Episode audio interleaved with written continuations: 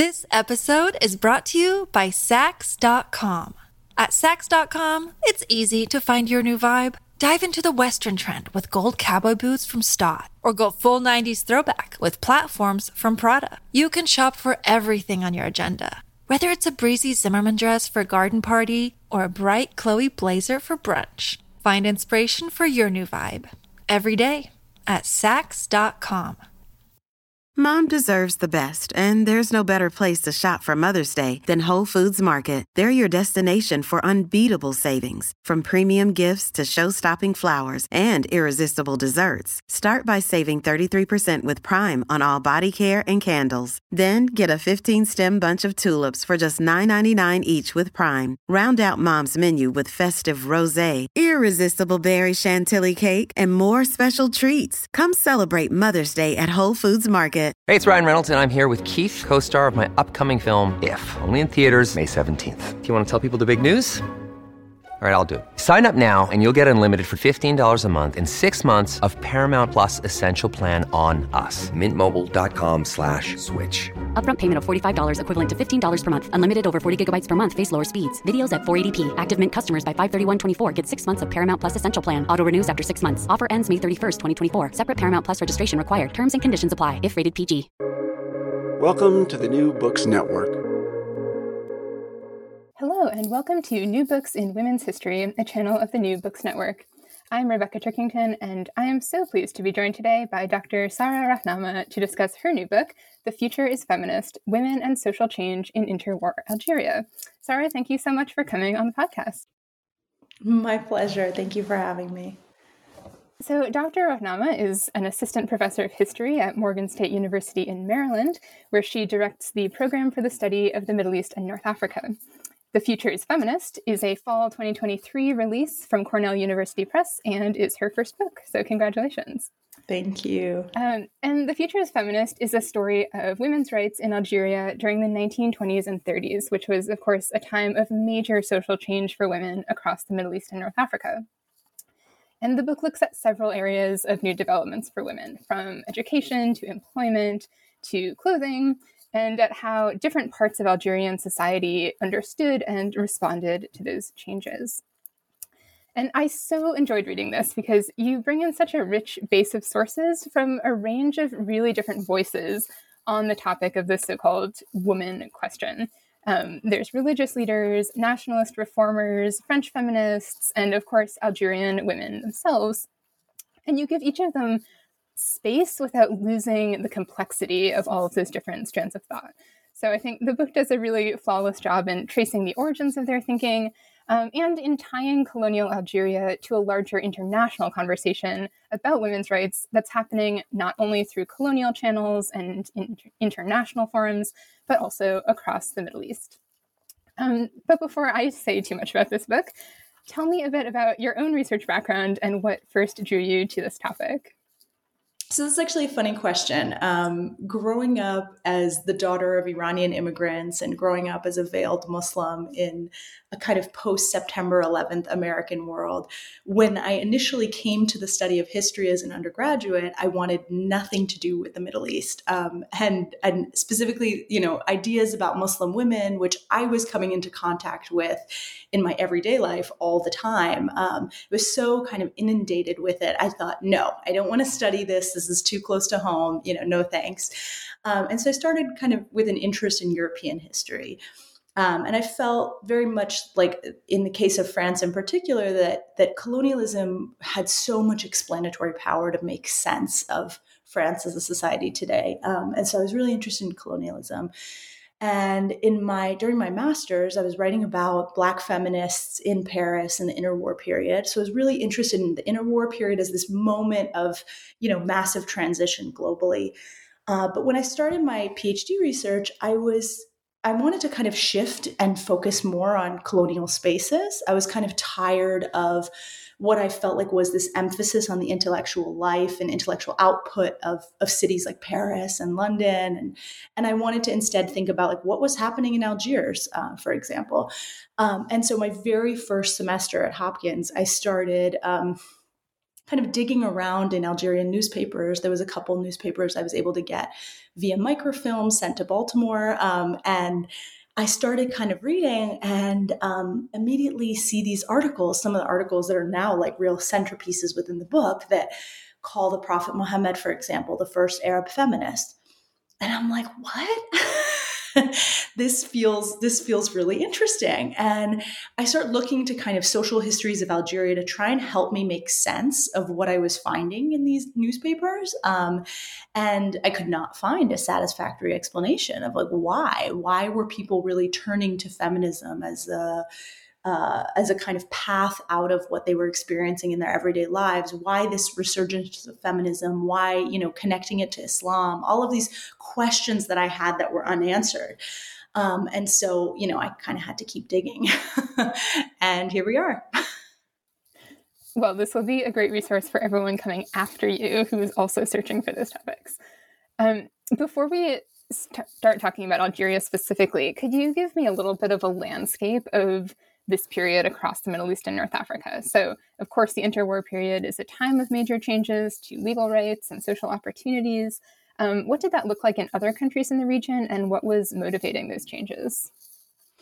So, um, in, a, in a lot of different Middle Eastern spaces, um, and this is pretty well documented in, in the, the history already, um, there, there are these kind of massive upheavals that you're mentioning happening. Um, so, Egypt, Palestine, Syria, and Lebanon, um, there are these kinds of feminist movements that are cropping up that are really women led, um, mostly by elite women but that are addressing a wide range of social issues. So, education, um, you know, various political rights. Um, many of them are kind of positioned against European colonialism.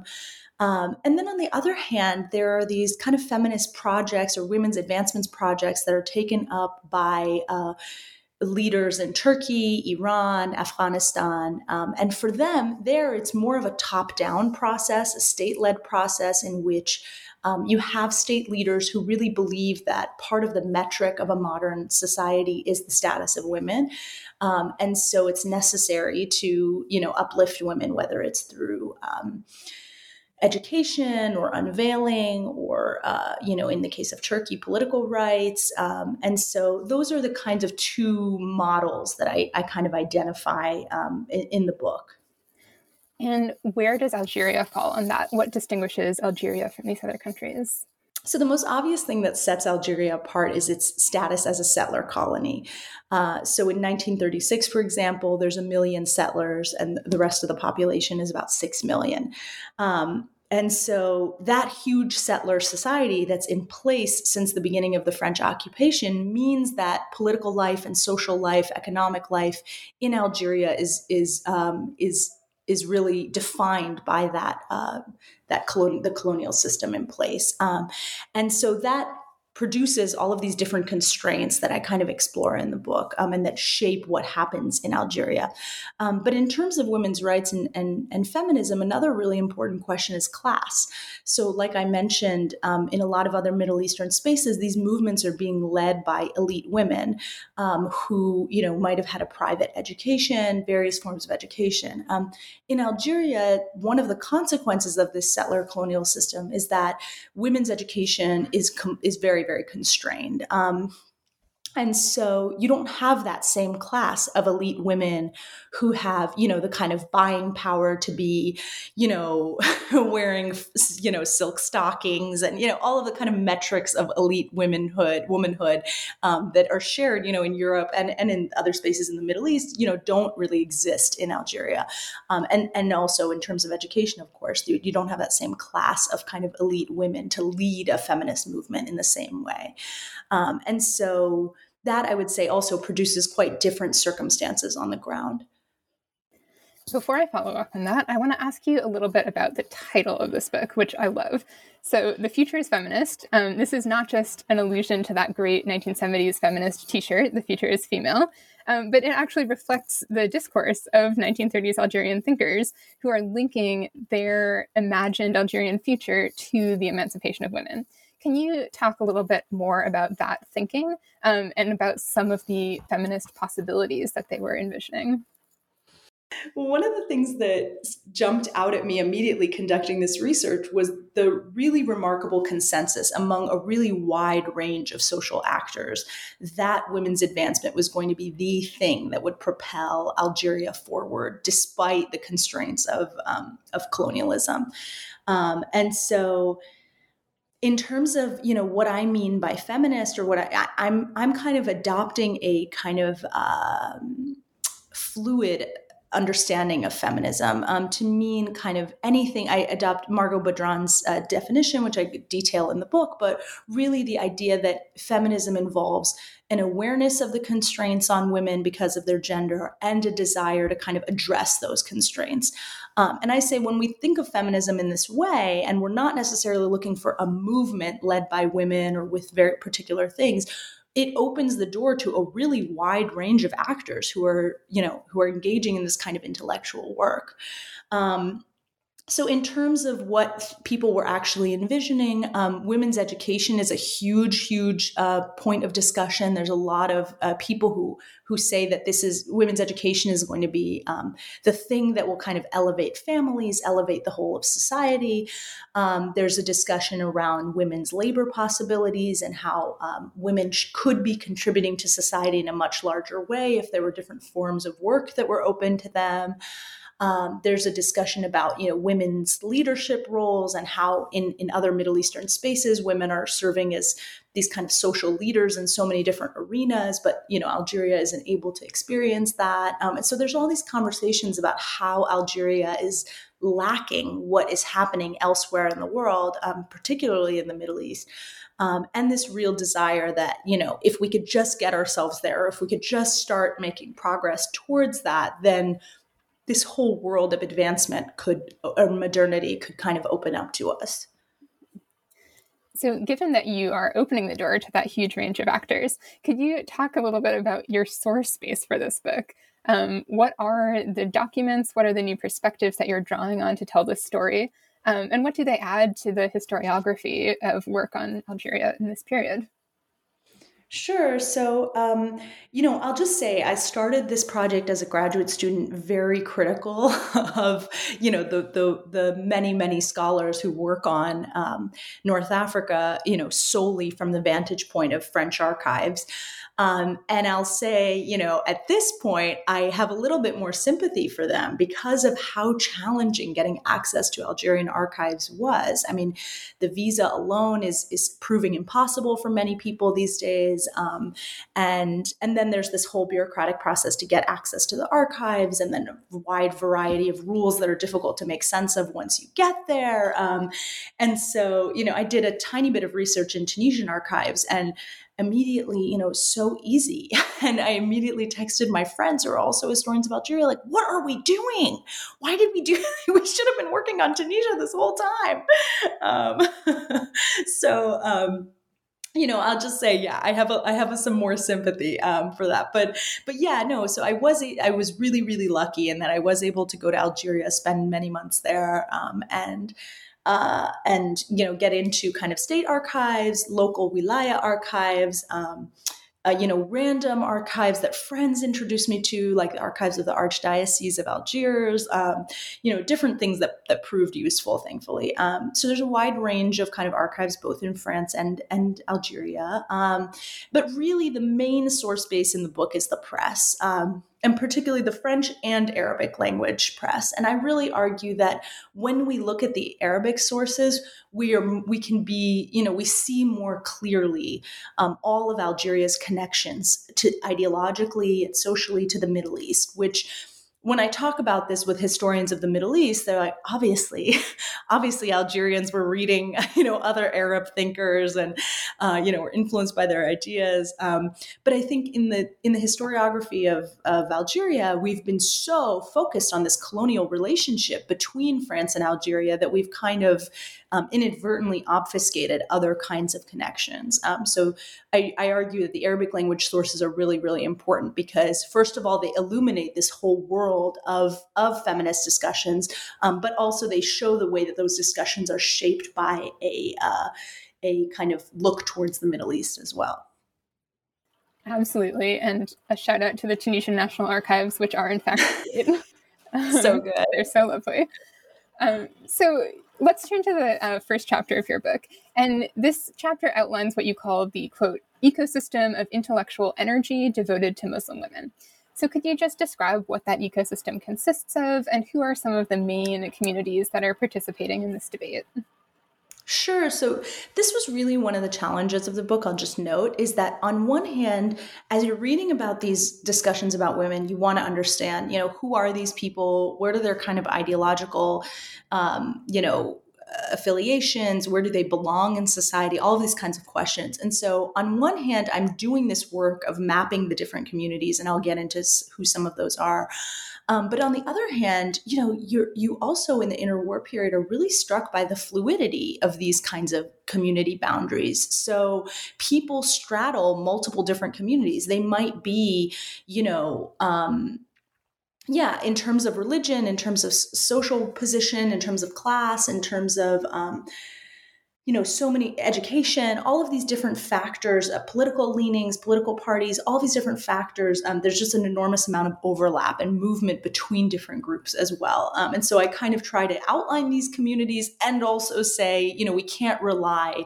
on too neat of uh, categorizations because that uh, that you know kind of covers up some of that fluidity um, but the main main actors i would say um, the first group that really um, you know brought forth the discussions about women in a big and very consistent way i would argue are the group of algerians who are educated in the french colonial system to then go and teach in french colonial schools most of them for boys. Um, but so there's a group called the school teachers of indigenous origin and they have their own publications um, and their own kind of association um, and they write a lot about the status of Algerian girls, how you know limited their access to education is, how uh, you know the impact that this has on Algerian society, and they really see themselves as vanguards who are able to kind of speak to Algerian society, but also maybe provide a model through assimilation to kind of French culture that other Algerians can adopt towards their own for their own benefit. Um, and they're mostly publishing in French. Um, and then I would say the other big community is that of the Muslim reformists. So um, the Muslim reform movement was ushered into Algeria by Abdelhamid Ben Badis um, after he is educated at Zaytuna University in Tunis. Um, and he kind of returns to Constantine um, and and you know begins this this movement that then spreads throughout the interwar years um, throughout Algeria.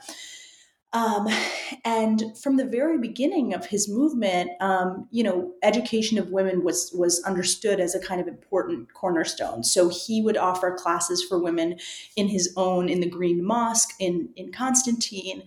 Um, and for him, he he would you know he would speak on this and, and the fact that um, you know Algerian families uh, were suffering because of the lack of education that women had, and that women's education was an important part of Islam from its inception, and that women who would be educated in you know their kind of heritage as muslims and as algerians would be able to kind of then foster another generation who would be more um, who would be more, uh, you know, in a better position socially and intellectually.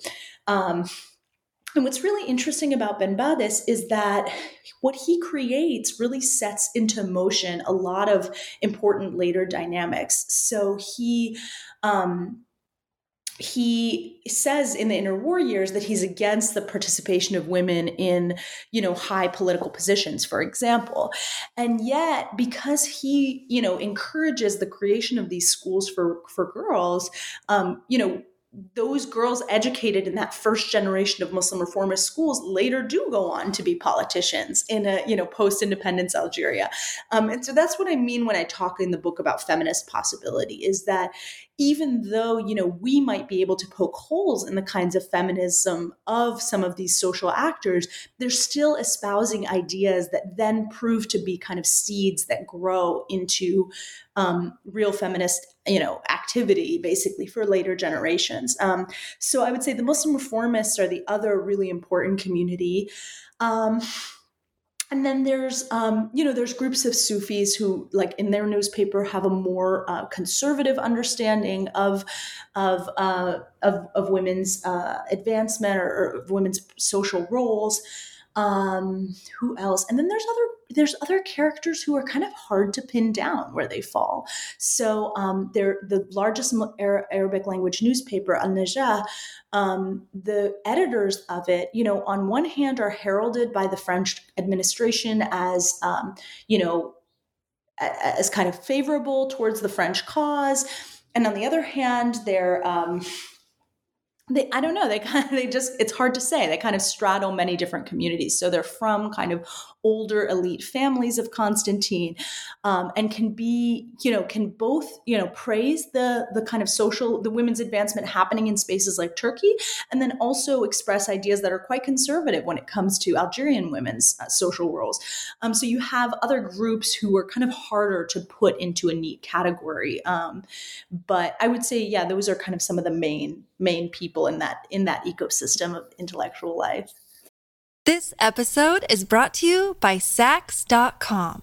At Saks.com, it's easy to find your new vibe. Dive into the Western trend with gold cowboy boots from Staud, or go full 90s throwback with platforms from Prada. You can shop for everything on your agenda, whether it's a breezy Zimmermann dress for a garden party or a bright Chloe blazer for brunch. Find inspiration for your new vibe every day at Saks.com. Look, Bumble knows you're exhausted by dating. All the must not take yourself too seriously and 6 1 since that matters. And what do I even say other than hey? well, that's why they're introducing an all new Bumble with exciting features to make compatibility easier, starting the chat better, and dating safer. They've changed, so you don't have to. Download the new Bumble now. Well, speaking of some of these complex ideas uh, towards women, your second chapter looks at um, a different population, which is working class urban Muslim women who are participating in public life in new ways through new types of employment. Um, can you talk a little bit more about who these women are and how those different groups you laid out responded to this new sort of spatial freedom for women? Yeah, so um, in Algeria in the interwar period, like in many other spaces globally, there was uh, massive rural to urban migration. Um, and so you have these uh, cities like algiers but you know even smaller towns that are just you know across algeria. You have um, new arrivals from rural um, areas and many of these are coming in search of work.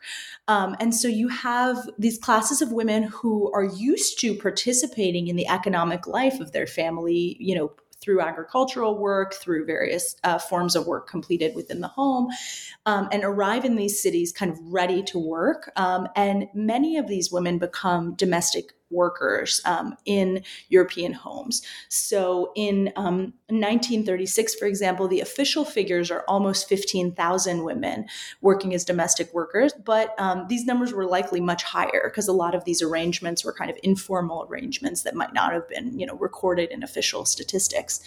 Um, by 1954, though, the official statistics put it at about 23,000. So there's an increase basically from the early 20th century um, to you know throughout throughout the 20th century in the number uh, uh, of women who are participating in in the labor force, joining the labor force as domestic workers. Uh, and I write about how this is a real this is a really big deal for a few reasons. Um, one that um, from the beginning of the French colonial project in Algeria, the Muslim areas of neighborhoods, like or of the of the city, you know, in in some cities called the Kasbah, um, are kind of coded as these spaces of licentious possibilities. The fact that these women are working in European homes and moving through the city every morning en route to work is a really big deal for a couple reasons. Uh, one that the norm in these cities before the arrival of these migrant women was was that urban elite women were much more um, you know, I don't want to say sequestered because I think some of those claims are a little bit exaggerated, but definitely more limited in their in their kind of social in their public role. Um, public roles. Um, and so, first of all, it's just this big it, it, surprise to see these masses of women every morning leaving the Muslim areas of the city and going into European areas of the city. Um, that's like a big, this big optic uh, shift in the optics of the city. Um, but second, it's an inversion of older patterns of movement in that kind of dictate who is authorized to move where in colonial cities. So um, previously, European men would come into Muslim neighborhoods like the Casbah of Algiers, for example, um, in search of sex, wanting to buy sex from from prostitutes, uh, sex workers, and um, and in this period when women start working as domestic workers now it's muslim women or, or algerian women who are moving into european spaces um, on a regular basis and intimate spaces as well into their homes. Um, and so this also this kind of inversion of older patterns of movement that's that's quite interesting.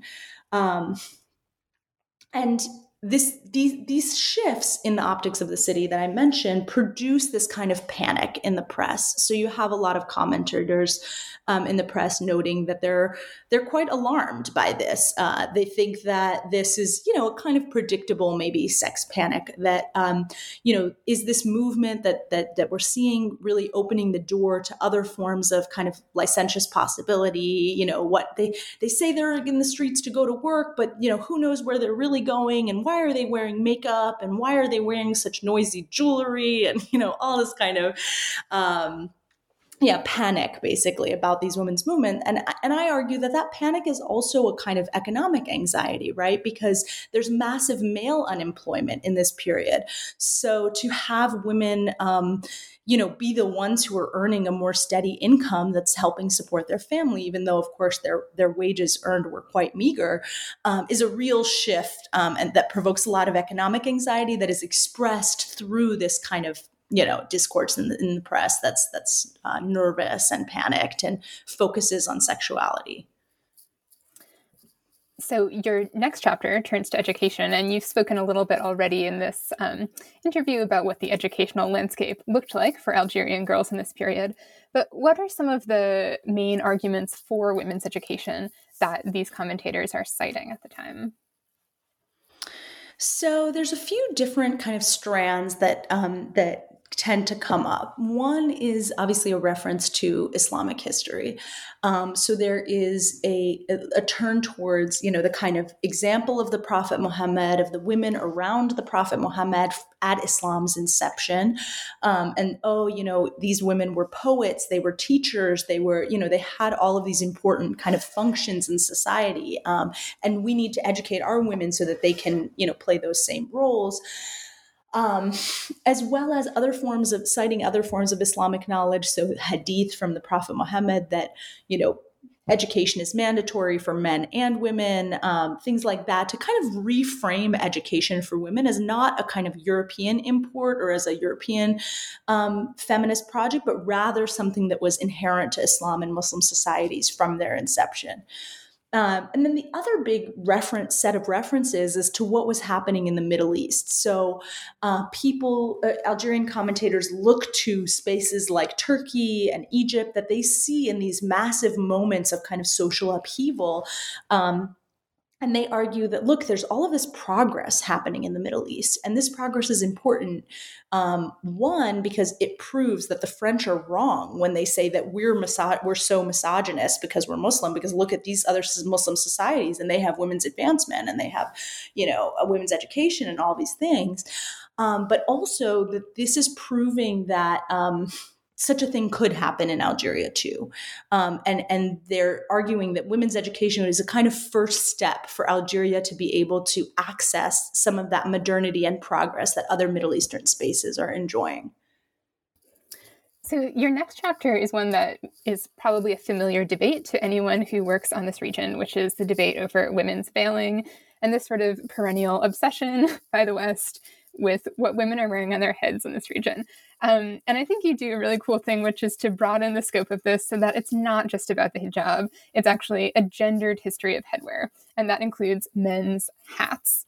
So, can you talk a little bit about the different meanings of men's headwear during this period and how that context helps change our understanding um, of the veil? Sure, yeah. Um, so it's funny. I mean, like I said at the beginning, uh, you know, I didn't want to write about Muslim women in general, and the veil was another one of those topics. Like, I'm not doing this. We've we've done this enough. You know, we're done talking about this. Um, and yet, you know, as I was in the archives and reading these newspapers, um, the discussions about the hat kept jumping out at me. And, you know, you have those friends who are also historians who happen to be at the archives at the same time. And, you know, maybe you meet for lunch on your lunch breaks. And at lunch, I'm like telling them, like, you guys, they keep talking about hats. Like, it's really, it's really important. Like, it feels like there's a story here. You know, you feel like you're like a journalist or something, like digging for scraps. And you're like, there's a story here about the hats because this is crazy. The amount, the amount that it comes up and the, and the kind of significance that it, it can clearly holds. Um, and so I start digging deeper, um, and then I and then I kind of yeah had the idea to do a kind of comparative look at at the discussions around men's headwear and the discussions about the veil um, to kind of a little bit undo exactly what you're talking about right this this obsession with the veil as such a particular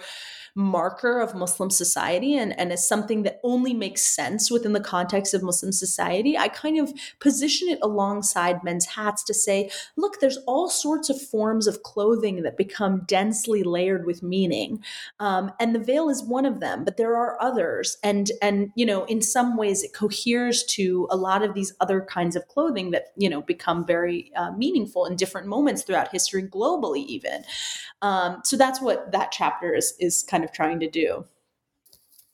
And can you talk a little bit about what those meanings are in the hat? Sure. So um, there's three kinds of hats that you know get talked about a lot in the press. So um, one is the amama or the turban, um, and this is something that would have been worn by uh, religious officials, so judges, um, educators uh, in schools, um, imams, uh, people like that. Um, then there's the tarbush or the fez. Which you know was worn by a variety of men and um, you know takes on a very interesting meaning in this period because on one hand it's this Ottoman import, a kind of classic symbol of like a particular Ottoman modernity.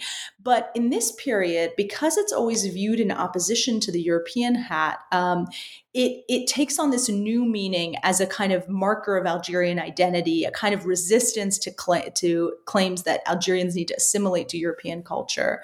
Um, and it really takes on that meaning in response to Ataturk uh, in Turkey's hat law of, I believe, 1925, in which he um, outlaws the wearing of the tarbush and says that, you know, men need to wear only the European style hat.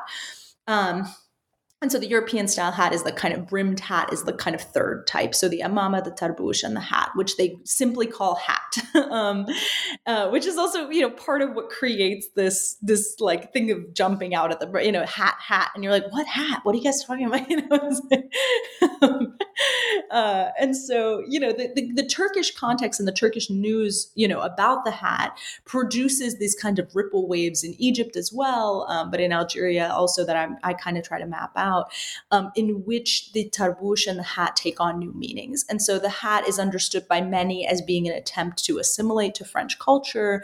And there are many in the press who are quite resistant to that and saying that, you know, um, you shouldn't you shouldn't try to look like the colonizer and to do so is a kind of uh, betrayal of your people.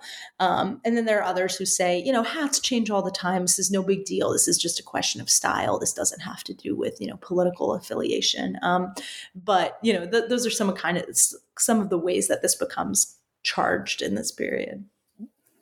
Well speaking of the colonizer um, your next chapter is looking at french feminists and how french women are participating in these debates. Um, and you describe these interwar French women as embodying a quote, new feminist imperialism. What does that actually look like, and how are they engaging with the Muslim population of Algeria? So, this was another chapter I initially didn't envision writing, partly because I felt like actually, when you start digging into the question of Muslim women in Algerian um, society, the kinds of topics that that you know much of the scholarship is focused on is precisely this how these women have been kind of targeted by european feminism. Um, and so i felt like there's plenty written about this you know. Um, but what jumped out at me that i wanted to talk about was how i felt like again in the same way that with algerian history broadly we focused so much on the colonial relationship and missed the connection to the middle east i felt that with these feminists too, between French feminists and Algerian women, was this connection to the Middle East that had thus far been unexplored. So, what I talk about is how um, European feminists were kind of watching the advancements of, of Middle Eastern women with a real anxiety. Um, they noticed that Turkish women had the right to vote before they did, for example. Um, and they were concerned that Egyptian women might get the same right um, and that they they felt that these this progress that Middle Eastern women had experienced kind of um, it it threatened French women's ability to claim this civilizational authority. You know, how can we claim that we're really the most advanced nation and the most feminist nation if these Muslim women are kind of outdoing us? Um, and so I argue that that helps us see them in a little bit of a more tenuous light. Their their position of power over Algerian women is kind of tenuous because it's tenuous within their own society because of their inability to have suffrage, um, and their their kind of constant calls for suffrage and uh, and you know those calls are being un, unheard unmet. Um, and so I argue that yeah, there it, it helps us position them out or, or, kind of nuance the um, the relationship, the colonizer colonized dichotomy in which they are presumed to have so much power because they're French and not Algerian. Um, it helps us see yeah, the anxiety kind of complicates some of that. I argue that they rely on Algerian women really in their calls. Um, for suffrage because they're they're saying the argument that they're making to Al- French society broadly is that we deserve suffrage because we can access Algerian women in a way that no one else can. And Algerian women trust us, and Algerian society trust us, and the state has fallen short, fallen short in many of these different ways to reach these women, but we can do that. And so you need us. And so the least we deserve in exchange for this, what we can do for the kind of failing colonial project, is uh, is suffrage. Um, and so I argue that they kind of need these Muslim women. They need Algerian women to be able to kind of make these larger arguments to French society.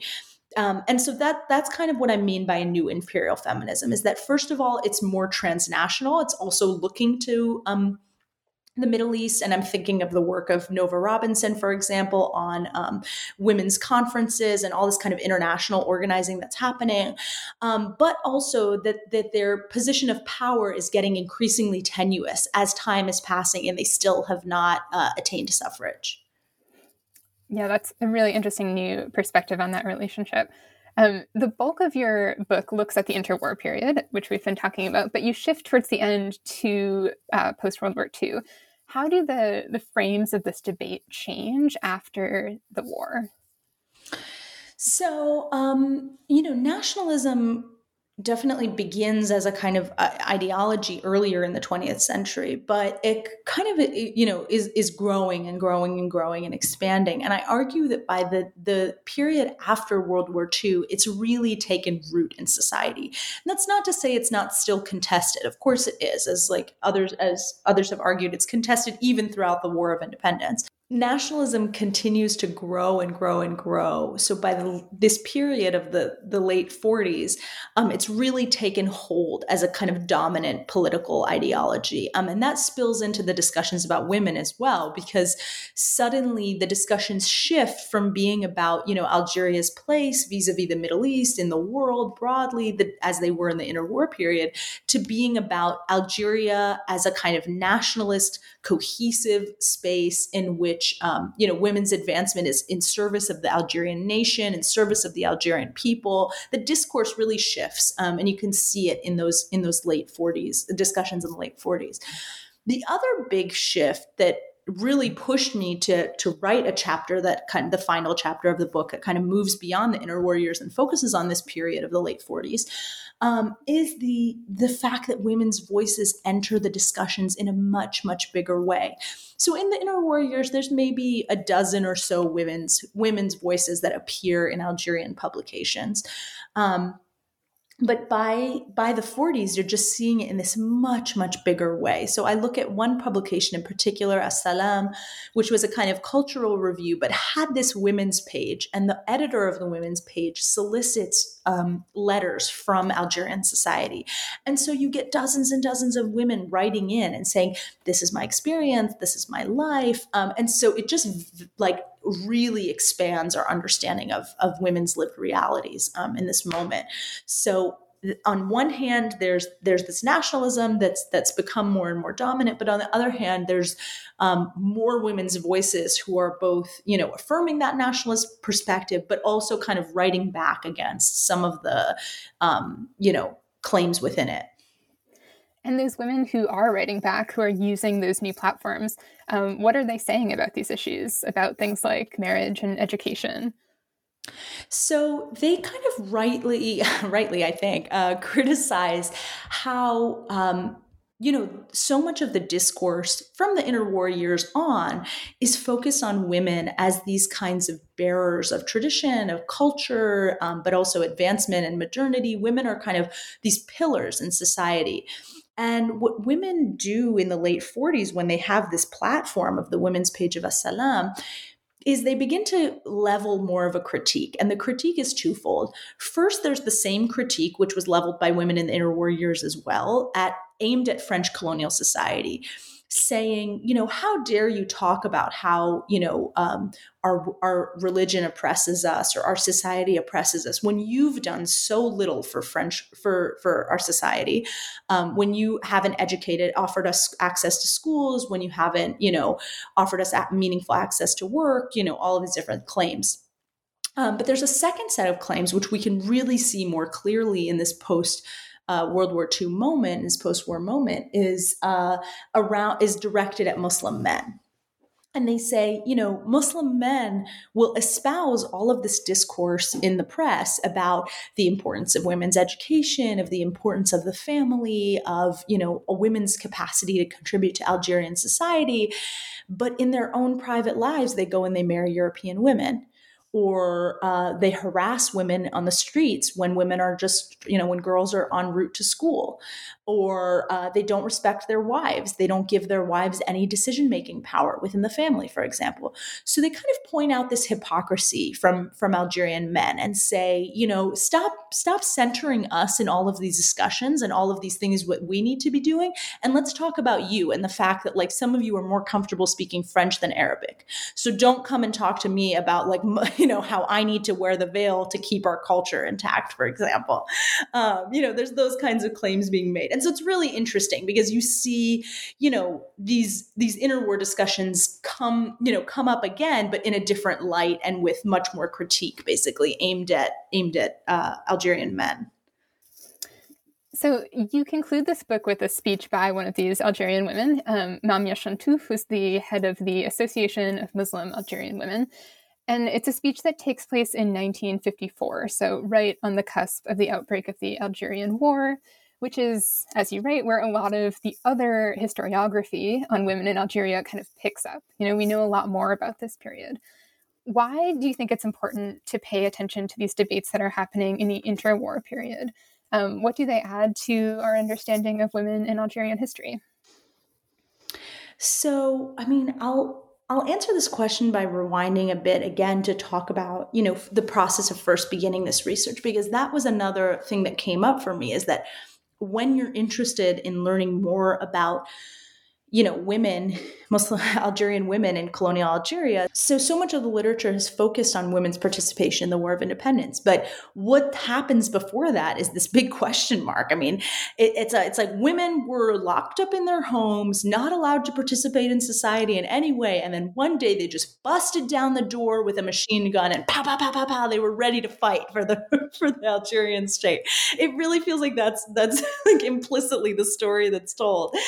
Um, and so you know i that was also part of the thing that drew me to this project and to focusing on the interwar period is that i felt like there was this big um, you know absence in the in the scholarship and and you know it had a, it led me to you know a lot of questions. Um, and so there's a um, there's one person I, I cite um, who appears in Natalya Vince's book, um, Our Fighting Sisters, um, who says this woman says that her mother, who was of the interwar generation, was quote um, illiterate but hyper politicized, and so I kind of wanted to understand the, who are these women? Who are these women of the interwar years who are you know aware of all of these dynamics going on around them, but still uneducated, illiterate, um, you know, uh, unable to kind of participate in this bigger way. Um, so, you know, again, that's kind of what drew me to this project, what shaped this project from its inception. Um, but I think so. I think in some ways the interwar years provide this important prehistory, but more important than that, I think we really can see how um, these feminist seeds that are planted in the interwar years blossom by the War of Independence, in which women are participating in this much bigger way. So you have women like Zuhur Wanisi, for example, um, writing in Arabic language publications um, in the 50s urging women to, to, participate in the War of Independence. And she's citing the example of women around the Prophet Muhammad um, in early Islamic history and how they participated in war. And she's saying, look, there's this prophetic example of women's participation um, in in society and you know you, you, we need to you know take this seriously and and take up arms if you have to to defend your people. Um, and and she was you know among the first generation of women who was educated in these Muslim reformist schools that come up in the interwar years. Um, and so it's a perfect example of like, you wouldn't have the kind of mobilization that comes up later if there hadn't been earlier generations of women who um, either were educated or at least were part of families who were beginning to espouse and understand these ideas that, you know, women have a valuable role to play in society. Um, and so I think it kind of helps us make sense of what comes later. Um, and again, illustrates this idea of feminist possibility. Well, I think it's a great contribution to this conversation around the interwar period that I think is happening in a lot of different quarters right now. Um, and it will sort of force people working on this to take women into account. So, thanks for a great book. Um, I'm going to conclude with a final question, which is maybe unfair since this book came out like a month ago. But um, what are you working on next? um, so, my next project is a history of the Middle East in the 60s and 70s from the perspective of teenage girls. Um, so it asks us, it has a little bit of a similar research question to this project, the first project, which is how does our view of a society shift when we center women who we previously considered to be marginal or even silenced? Um, and it's been really fun so far. I've been doing a lot of oral histories with women um, and hearing their stories about, um, you know, their social lives growing up. Um, and it's given me a totally new understanding of different cities in this period. So, um, you know, women talking to me about what it was like in Baghdad, for example, in the 60s. It's like, it's, it could be a Netflix show. I mean, it's like, it's so interesting. Um, and I'm really inspired by, you know, the work of Lila For example, in Writing Women's Worlds, where she's really trying to tell women's stories and almost take a back seat a little bit as a scholar. So right now, that's how I'm envisioning the project as, as really about um, kind of centering these women's stories. Um, but of course, it's really, really early in the project, but I'm, I'm excited about it. I think the field of um, youth is is is really emerging in an exciting way in Middle Eastern history. So I think there's there's a lot there, and I think that the perspective of these teenage girls will will change our understanding of of these cities in this moment for sure. Well, that sounds extremely fun, and I look forward to having you again on the show in a few years, hopefully. Um, thank you. thank you so much for joining me today. It's really been a pleasure to hear more about the book. My pleasure. Thank you so much. Um, once again, I'm Rebecca Turkington, and you've been listening to New Books in Women's History, a channel of the New Books Network, where we've discussed Sara Rahnama's new book, The Future is Feminist Women and Social Change in Interwar Algeria, a 2023 release from Cornell University Press. Thank you.